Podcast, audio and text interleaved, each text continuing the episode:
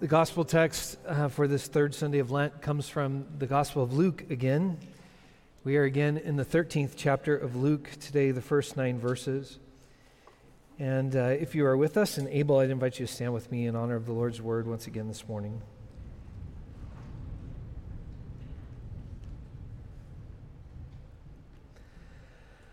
Some who were present on that occasion told Jesus about the Galileans whom Pilate had killed while they were offering sacrifices.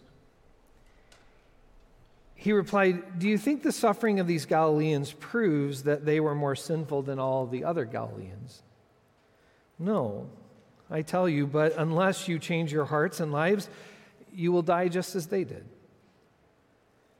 And what about those 12 people who were killed when the Tower of Siloam fell on them? Do you think that they were more guilty of wrongdoing than everyone else who lives in Jerusalem. No, I tell you. But unless you change your hearts and lives, you will die, just as they did. Jesus told this parable. A man owned a fig tree planted in his vineyard. He came looking for fruit on it and found none. He said to his gardener, Look, I've come looking for fruit on this fig tree for the past three years, and I've never found any. Cut it down. Why should it continue depleting the soil's nutrients? The gardener responded, Lord, give it one more year, and I will dig around it and give it fertilizer, and maybe it will produce fruit next year. If not, then you can cut it down. The word of God for the people of God. Thanks be to God. You may be seated. Some of you uh, who've been with us the last few years and have gotten to know Deb and I, you know that we, um, you know that Debbie and I have achiever in our top five strengths. Um, I remember when we first took the Strengths Finder, the life coach or the strengths coach who met with us, the first question he asked was, How do two achievers coexist in the same household? And we, our answer, I think, was very carefully, but we get a lot done. Um, but in part because of our temperaments, I think we may have, on our very first date, sat down at the restaurant and um, pulled out a napkin and started the first conversation about where do we see ourselves in 10 years. And for 32 years, we have had that conversation over and over and over and over again. Only lately, uh, now that we're in our mid to past the mid 50s, um, now, when we start to have that conversation about where do we see ourselves in 10 years, now the, the sort of conversation about retirement starts to come in. And now this has gotten really serious, like this conversation about what do we need to be doing right now to do the kinds of things that we hope for in terms of just kind of life and travel and ministry and mission? Like, where do we want to be in 10 years? And, and so it's become a really important conversation. So a few weeks ago, we were around the family table. Um, I think it was a Sunday afternoon, and we were kind of having that conversation. We were, we were kind of rehearsing that conversation in front of everybody as a way to tell our children why we're not giving them any more money. Um, but we were kind of telling this conversation, we were kind of sharing it around the table. And, uh, and my Aunt Debbie, some of you have met uh, Deb Carpenter, who's been with us now for a few months. Uh, my Aunt Deb interrupted, and some of you know my Uncle Steve, my, my mom's baby brother uh, who was, in, was a pastor as well, was in ministry. Towards the end of his ministry, began to show signs of early onset dementia. A dementia that happened quite rapidly for him led to a steep decline, and he passed away just a couple of months ago. Um, but it was in the midst of that loss, Deb interrupted, and with tears coming down her cheeks, she said something I have just, I've thought about almost daily since. With tears coming down her cheeks, she said, Scott, my advice to you guys would be don't wait. Don't wait to do those things that you want to do because there's absolutely no guarantee that those things that you're hoping for and planning for will, will happen. So thanks for that advice, Deb. I've, I've thought about it daily. This morning, in some ways, that's the heart of where this text wants to take us as well. Um, this season, this Lenten season, is always kind of fascinating to me. And first of all, thanks for being here on the first Sunday of spring break. This sermon really is it's a hard one today, but it's not so much for you, for you're clearly Christian. It's for the other people who are somewhere in the sun today, and hopefully we'll catch this on the podcast. Yes, I'm speaking to you on the treadmill right now. Hear now the word of the Lord. Um, but, uh, but during this Lenten season, it's kind of fascinating. it, it is a season in which we think regularly about death. Uh, we gather around the cross, the symbol of death and sacrifice, week after week. We begin the season with Ash Wednesday. Many of you who came as part of that service, you come forward not only to receive the Eucharistic elements, but you come forward to be marked by the sign of the cross. And the minister says to you essentially, Good to see you, you're going to die. Um, from ashes you came, into ash you shall return. And I think it's a good thing for us, at least for these weeks, to be reminded, and especially in a culture where we largely deny the reality of death on a daily basis and try find, finding ways of putting that out of our minds largely. It's good for the church to, for a few weeks, gather us together to say, hey, by the way, you're going to die. Uh, for most of Christian history, we actually formed our lives in ways that reminded us of that every week in ancient churches, especially, usually the graveyard was out in the front yard of the church, and you had to pass all your dead ancestors on the way to worship. In fact, in many of the most ancient churches, you not only passed them on the way in, you sat on them while you worshiped. Uh, I don't know if you've paid attention to this. Um, at the Cathedral of Notre Dame, as they have been renovating and trying to rebuild, they were doing some excavation in order to kind of rebuild and, and create some steady, uh, you know, some pillars.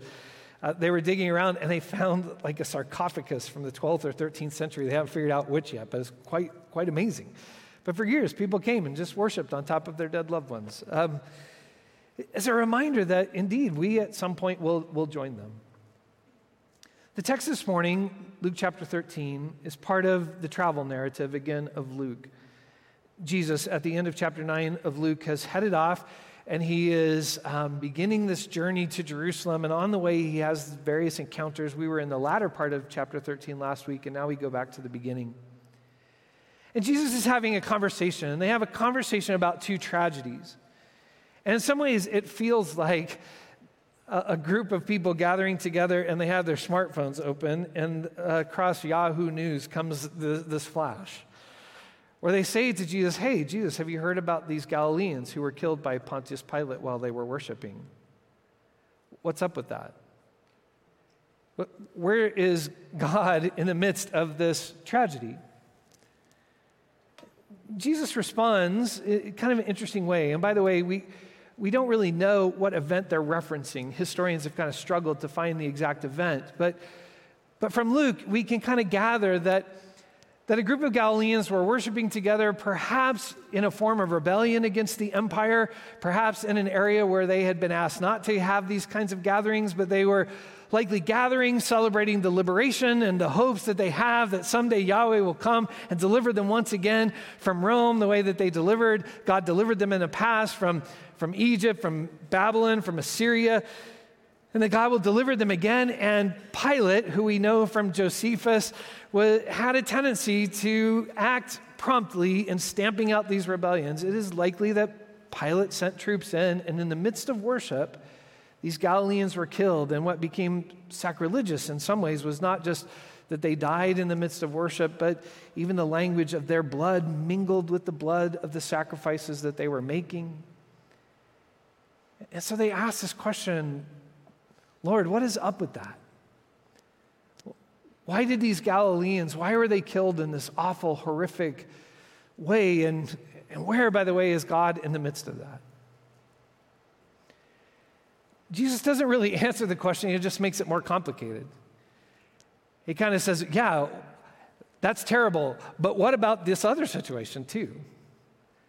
And again, it's hard for us to kind of piece together the historical moment, but Jesus talks about a tower that was likely a place of that guarded the precious water supply at the pool of Siloam.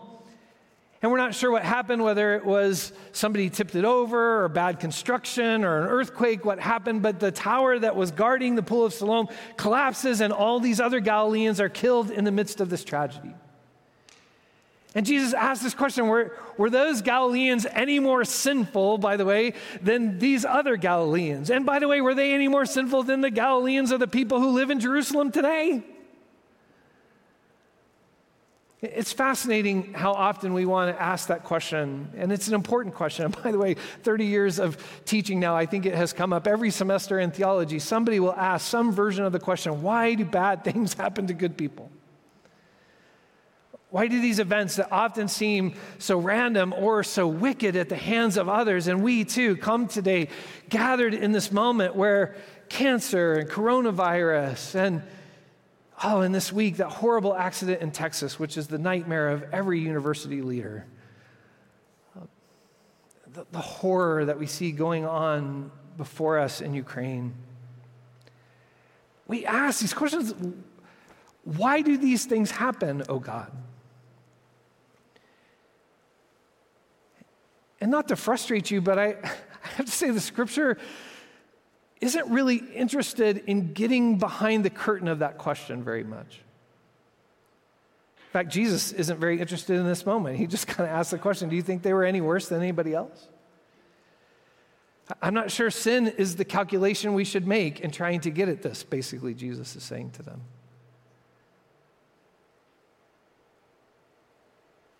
We struggle and, and wrestle with, with those kinds of questions, but but what Jesus invites us to, to think about is not why do these things happen, but how might God work and participate in the midst of them?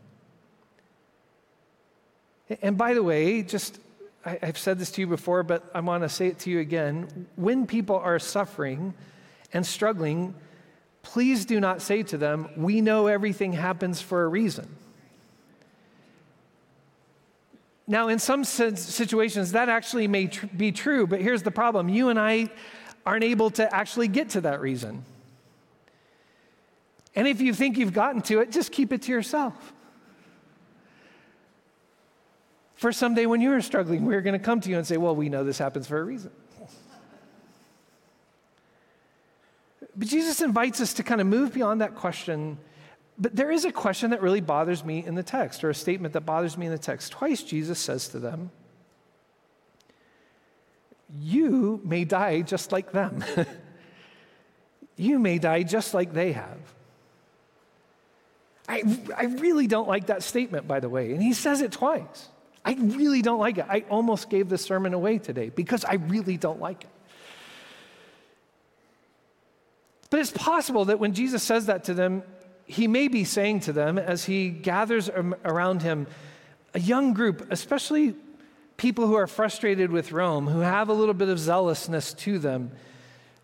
Later in the gospel, we see as he gathers in the garden with his disciples and the soldiers come, one of the disciples grabs a sword and starts wheeling it around. Now, unfortunately, he's not very good with it, goes for the guy's head, gets his ear. Um, but it may be the case in which Jesus is being quite concerned, as we said last week. These texts come after the fall of Jerusalem in AD 70, and he may be saying to them, Listen, be careful with these revolutionary tactics, because it may indeed be that the one who lives by the sword dies by the sword, and you may die in the same way that these revolutionary folks died. But it's more likely that what Jesus is saying to them is this you are going to die too. you don't know, as you ask questions about their death, whether you have a whole bunch of days set out before you either. For the kinds of things that you're wrestling with that happen in other people's lives, none of us are immune from. In fact, they may indeed happen to you or to me or to those that we love, those who are nearest. Those things are part of the reality of life, and you too may be impacted by them just as these Galileans were.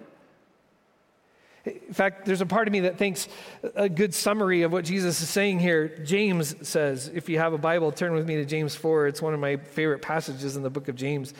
This is chapter 4, verse 13. James says, Pay attention you who say, Today or tomorrow we will go to such and such a town, we will stay there a year buying and selling and making a profit. In 10 years, we're going to be in great places. You don't really know about tomorrow, says James.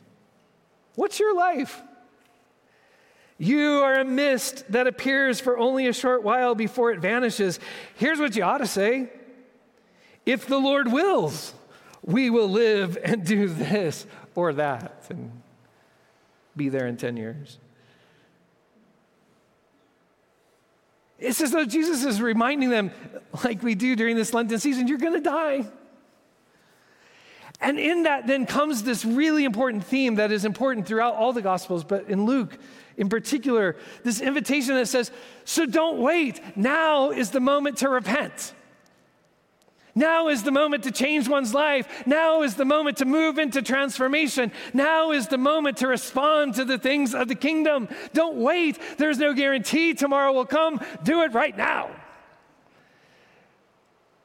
You don't know what tomorrow brings. So respond in this moment. I think there's something so true about that. But again, I have to say, there's a part of me that is so bothered by that message. And I think I come by this honestly because I grew up in the church. And I went to Boys and Girls Camp. And I've shared this with you before, but I'm still working through it. I remember 44 years ago being at Boys and Girls Camp in Texas, by the way, Debbie, in Texas. These things happen there a lot. Um, I'm at Boys and Girls Camp, and I remember the evangelist preaching this kind of sermon to us about you got to accept Jesus. Don't put it off. You got to do it today.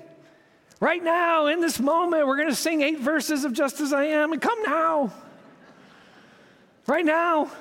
And then I remember he closed with this story. He said, I was at a camp not long ago, and there was a little boy about your guys' age who didn't come. He had the chance to come, but he didn't come. And then he went home. I just remember the story so vividly. He went home to his father's farm and he was working in the ditch and he got heat stroke and he fell face forward and he drowned in three inches of water. Ah! I have to say, it got me to the altar and later into therapy. Like it, it did both those things for me. As I have to say, yeah, that may not have been the most graceful way to, to, to put it. And it may have been a terrifying and somewhat manipulative way to get us to respond. But there is some truth into what that evangelist was telling us. And it's at the heart of this text. You don't know what tomorrow brings, so why are you putting this off? Respond to the mercy and grace of God. But what kept me preaching this text this week is a shift that happens in verse 6. Jesus says, Let me tell you a parable. There's a vineyard owner who owns a vineyard, but in the vineyard, he has also planted a fig tree. Now, if, if you're new to the scripture, especially in the New Testament, but in the Old Testament as well, anytime you see the language of fig tree, something in your mind and heart should go, oh, bing, for a fig tree is not just a fig tree, although fig trees are amazing and beautiful and they grow this delicious fruit that is so uh, desired by anybody, but especially in first century life. But the fig tree is the symbol of God's people. Later in the text, when Jesus goes to the temple and sees a fig tree, he curses that fig tree because it doesn't have any fruit. And so, like it, this parable in Luke, Jesus says there's a vineyard owner who owns a fig tree, this representation of God's people. And it looks good, it has leaves, it's grown, but here's the problem it never bears figs. And it's not any fun to have a fig tree that never gives you figs. And year after year, he comes and there's still no fruitfulness. And so, what does he say? He says to the gardener, This is taking up resources. We've been wanting figs out of this tree. Enough. Dig it up, tear it out, get rid of it. We'll plant a new tree in. But here's the moment the gardener says, Hey, wait just a minute. Give it one more year. I'll dig around it, give it a little space, throw some manure on it. And maybe in a year, it will bear us figs. The reason I find that so powerful is here's all this language about you're going to die, your life is but mist, do not delay. But almost as those, those words are out of the Lord's mouth, he then tells a parable about the grace and mercy of God. That rightfully says, I need the fruitfulness of the new creation from my people. And if they're not going to bear it, let's find somebody else who will bear that. But the voice of the gardener says, there is still the space of grace. Let's give it a year. Let me try some other things. I can't help but love this part. Let's throw some manure on it. When I first moved here, I was driving with a friend through all of these country places here in Idaho. We passed by a dairy. And the wonderful aroma of the dairy found its way into the car. And my friend who's lived here a long time said, Farmers and dairy workers say, You know what that smell is? That's the smell of money. Uh, I almost entitled this sermon this morning, That's the Smell of Grace. For part of me thinks in this text, if the Lord does indeed give you the gift of more time, that gift of more time actually may come with the pungent smell of grace. Time in which the gardener messes with you a bit. Invite some forces in your life that may cause disruption and upheaval and shakes you out of the complacency that you find your life in. Because more than anything, what this text says to us is God desires God's people to be fruitful in their life. And for our lives, however short or long those lives are, for them to be meaningful and significant and have impact for God's kingdom and be fruitful in the world and be gracious unto others. And whatever the, like a brokenhearted parent or grandparent with a child or grandchild who, who you can just sense is allowing too much time to get by without moving into the beautiful and fruitful things of life, you you parents or grandparents who know that tension, maximize it to the God who looks at creation and says, Oh, how I long for you to bear fruit. How I long for you to do this.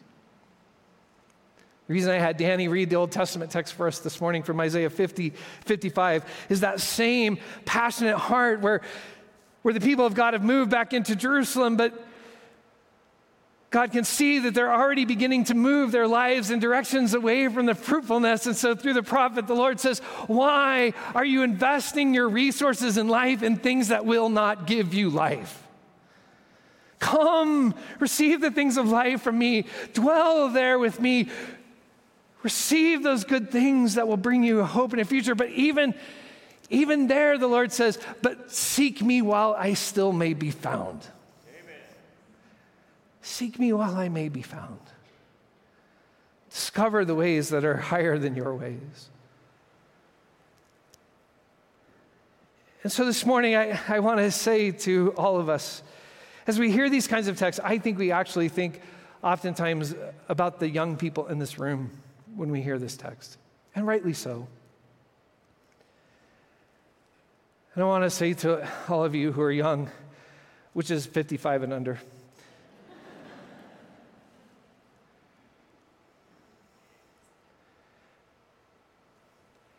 The one who created you so deeply desires for your life to be meaningful and fruitful.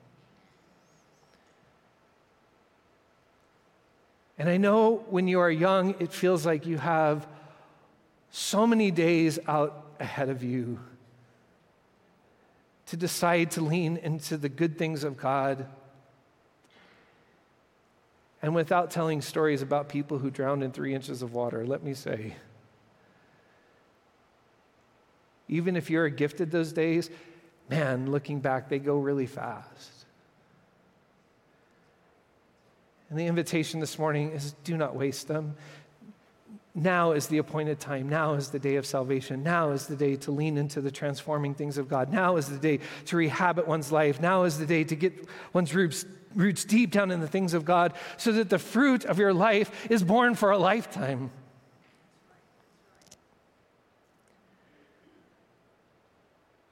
And so I want those of you who are young to hear that.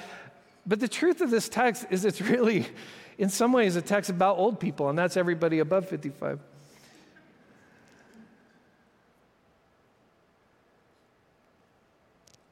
about a gardener, about the Lord of the church,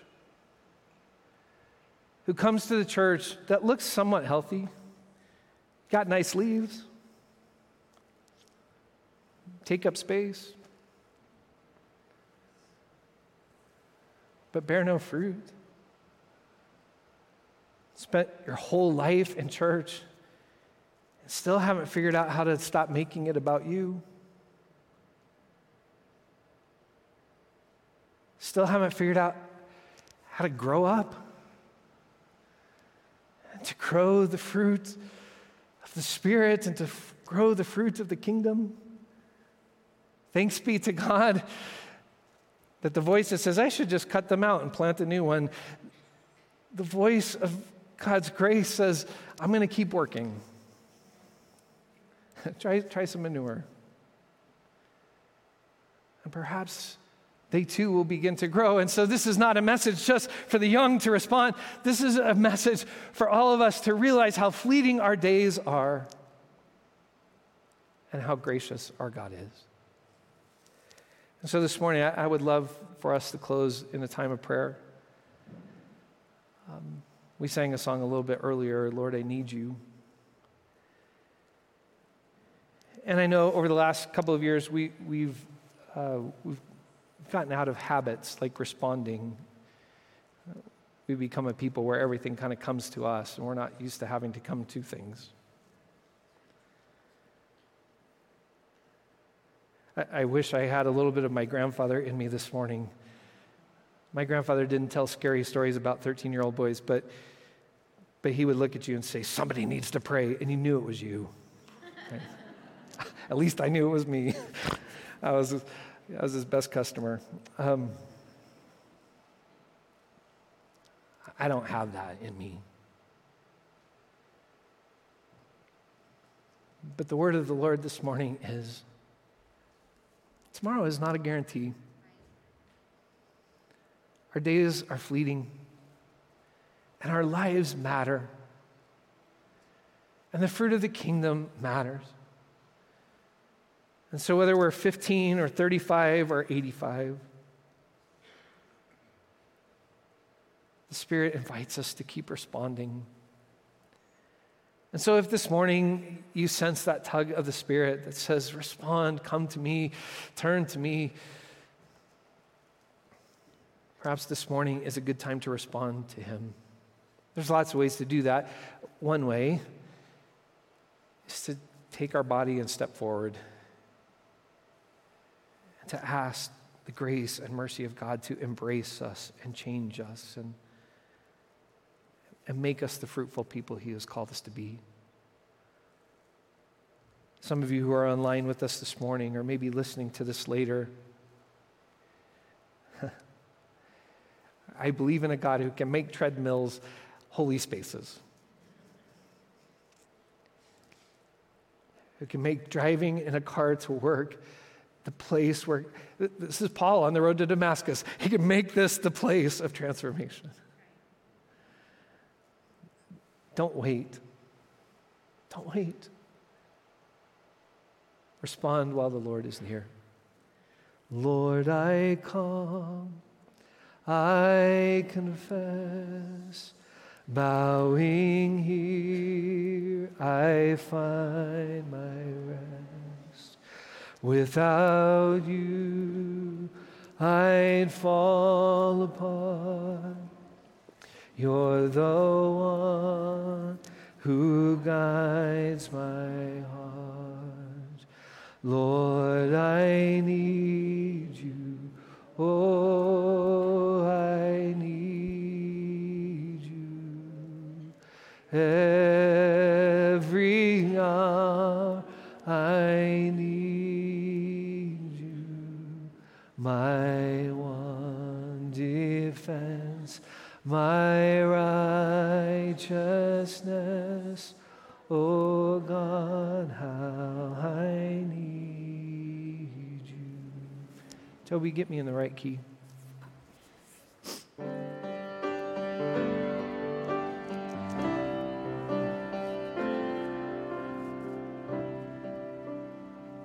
Where sin runs deep, your grace is more. Where grace is found is where.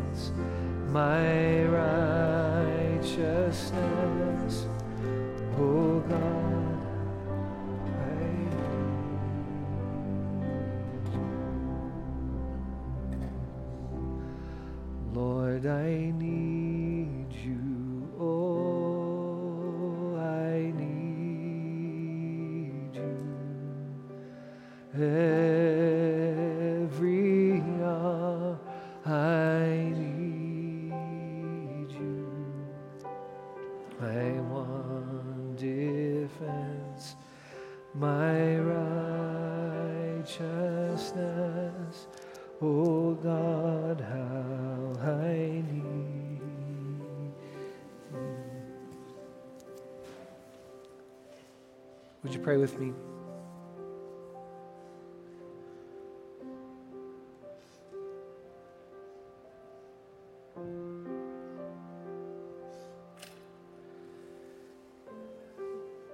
Almighty God, I, I believe today the text is not meant to scare us or give us fear.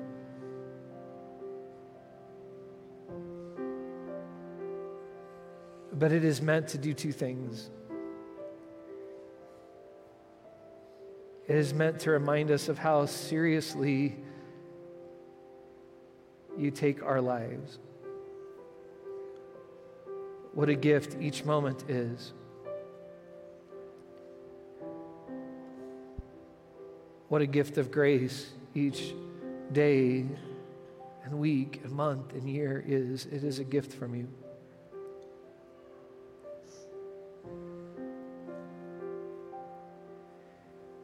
But it's also there to remind us of how deeply and passionately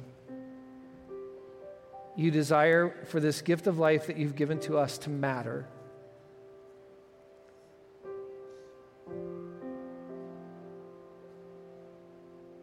To matter for you and for your kingdom, to matter in the fruitfulness of our lives connected into the lives of others. And that that meaning and that purpose is found as we connect ourselves to the mission of your redemptive work in the world.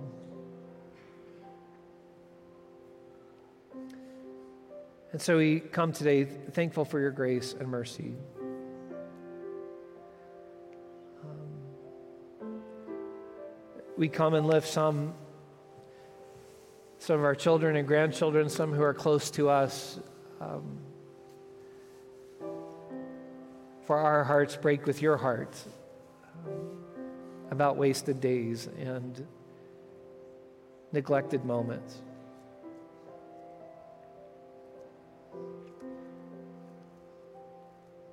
And so we pray that you would work like a gardener, make space, clear away some of the brokenness. Use the best of your fragrant grace of to fertilize growth in their life and response to you.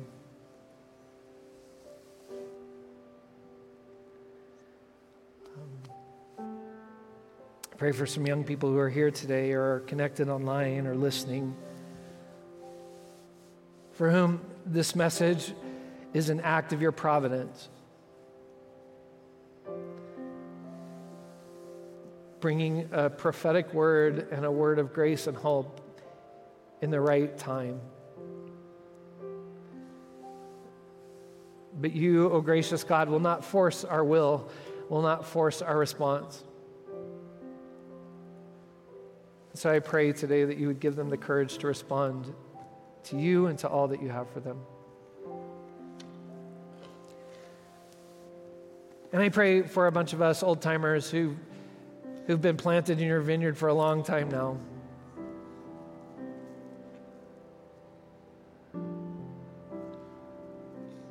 And I know we, your people, can be incredibly frustrating to you, our, our gardener our vineyard master. Forgive us for all the ways that we just refuse to grow up. We take up space and sometimes even have nice leaves, but we, um, we have not fully learned how to bear the fruit of your kingdom. And so have patience, oh God, today on Nampa College Church.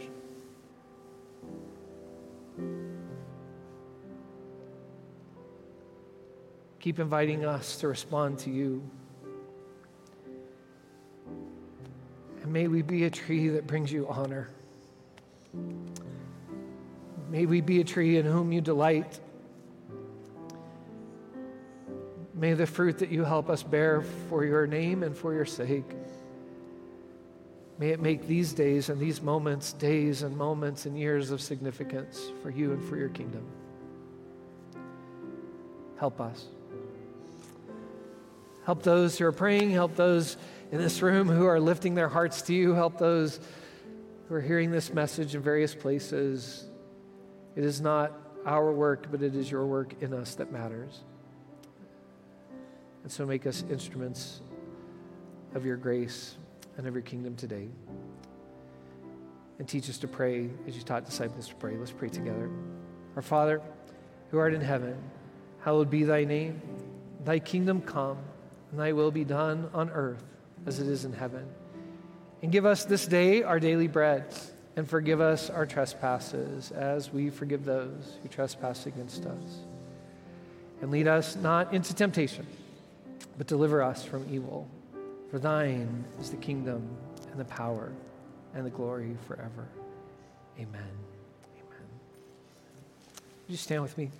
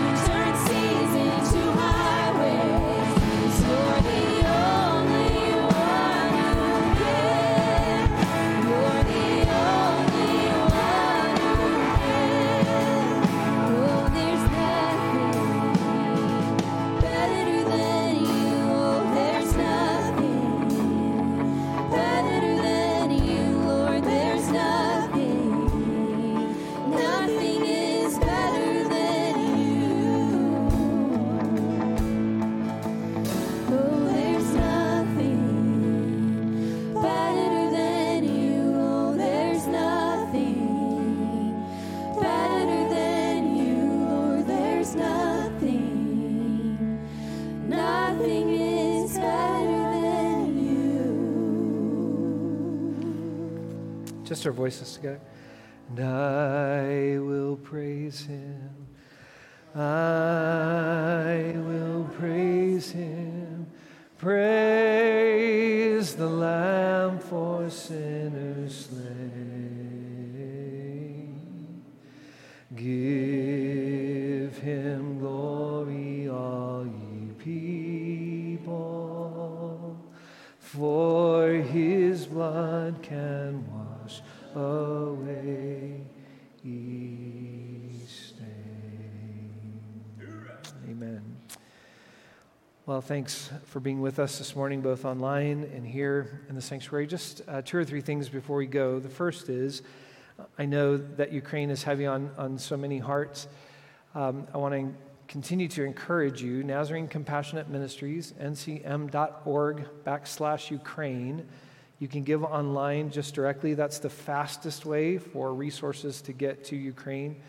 Um, if you are a person who is technologically challenged and likes to write checks, um, you are more than welcome to write a check to College Church with Ukraine in the memo line, and we will make sure that gets uh, to Ukraine as well, um, and to Nazarene Compassionate Ministries and the work in Ukraine as well. So please help us there.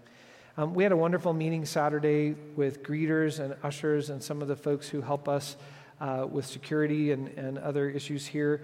Uh, but we could sure use a whole bunch more. Um, as we are getting into being able to be together regularly more, we really could use some help in greeting and ushering and uh, in, in protection of our little ones and security folks. Um, and so, if that's uh, something the Lord would put on your heart, something you'd be willing to be part of a rotating team to be a part of, if you would catch Carrie out in the uh, atrium or email her uh, during the week, we would love uh, we would love to have you as part of that team as well. And then just a reminder tonight at six o'clock, we'll celebrate a lot of good things that God has been doing, uh, even in the midst of real disruption and challenge. God has been at work. Thanks be to God. And so come, we'll get to celebrate that to, together. If you can't be with us, you can join us online as well tonight at 6 o'clock. So thanks. If you've listened well this morning, the God who has created us desires for us to be deeply connected to God. And for us not just to take up space and not even to have some fancy leaves, but for the gift of our life to be given back to God in ways that bring significance and fruit in our lives. And around here, we just call that a sanctified life, a life that thoroughly belongs to Him. So may the God of peace Himself, may He sanctify us through and through. May our whole being, our spirit, our souls, and bodies, may they be kept sound and blameless until the coming of our Lord Jesus Christ. And He who called you and He who planted you in His vineyard, He is faithful, and He will finish His work in us. And God's people said, Amen. Go in His peace.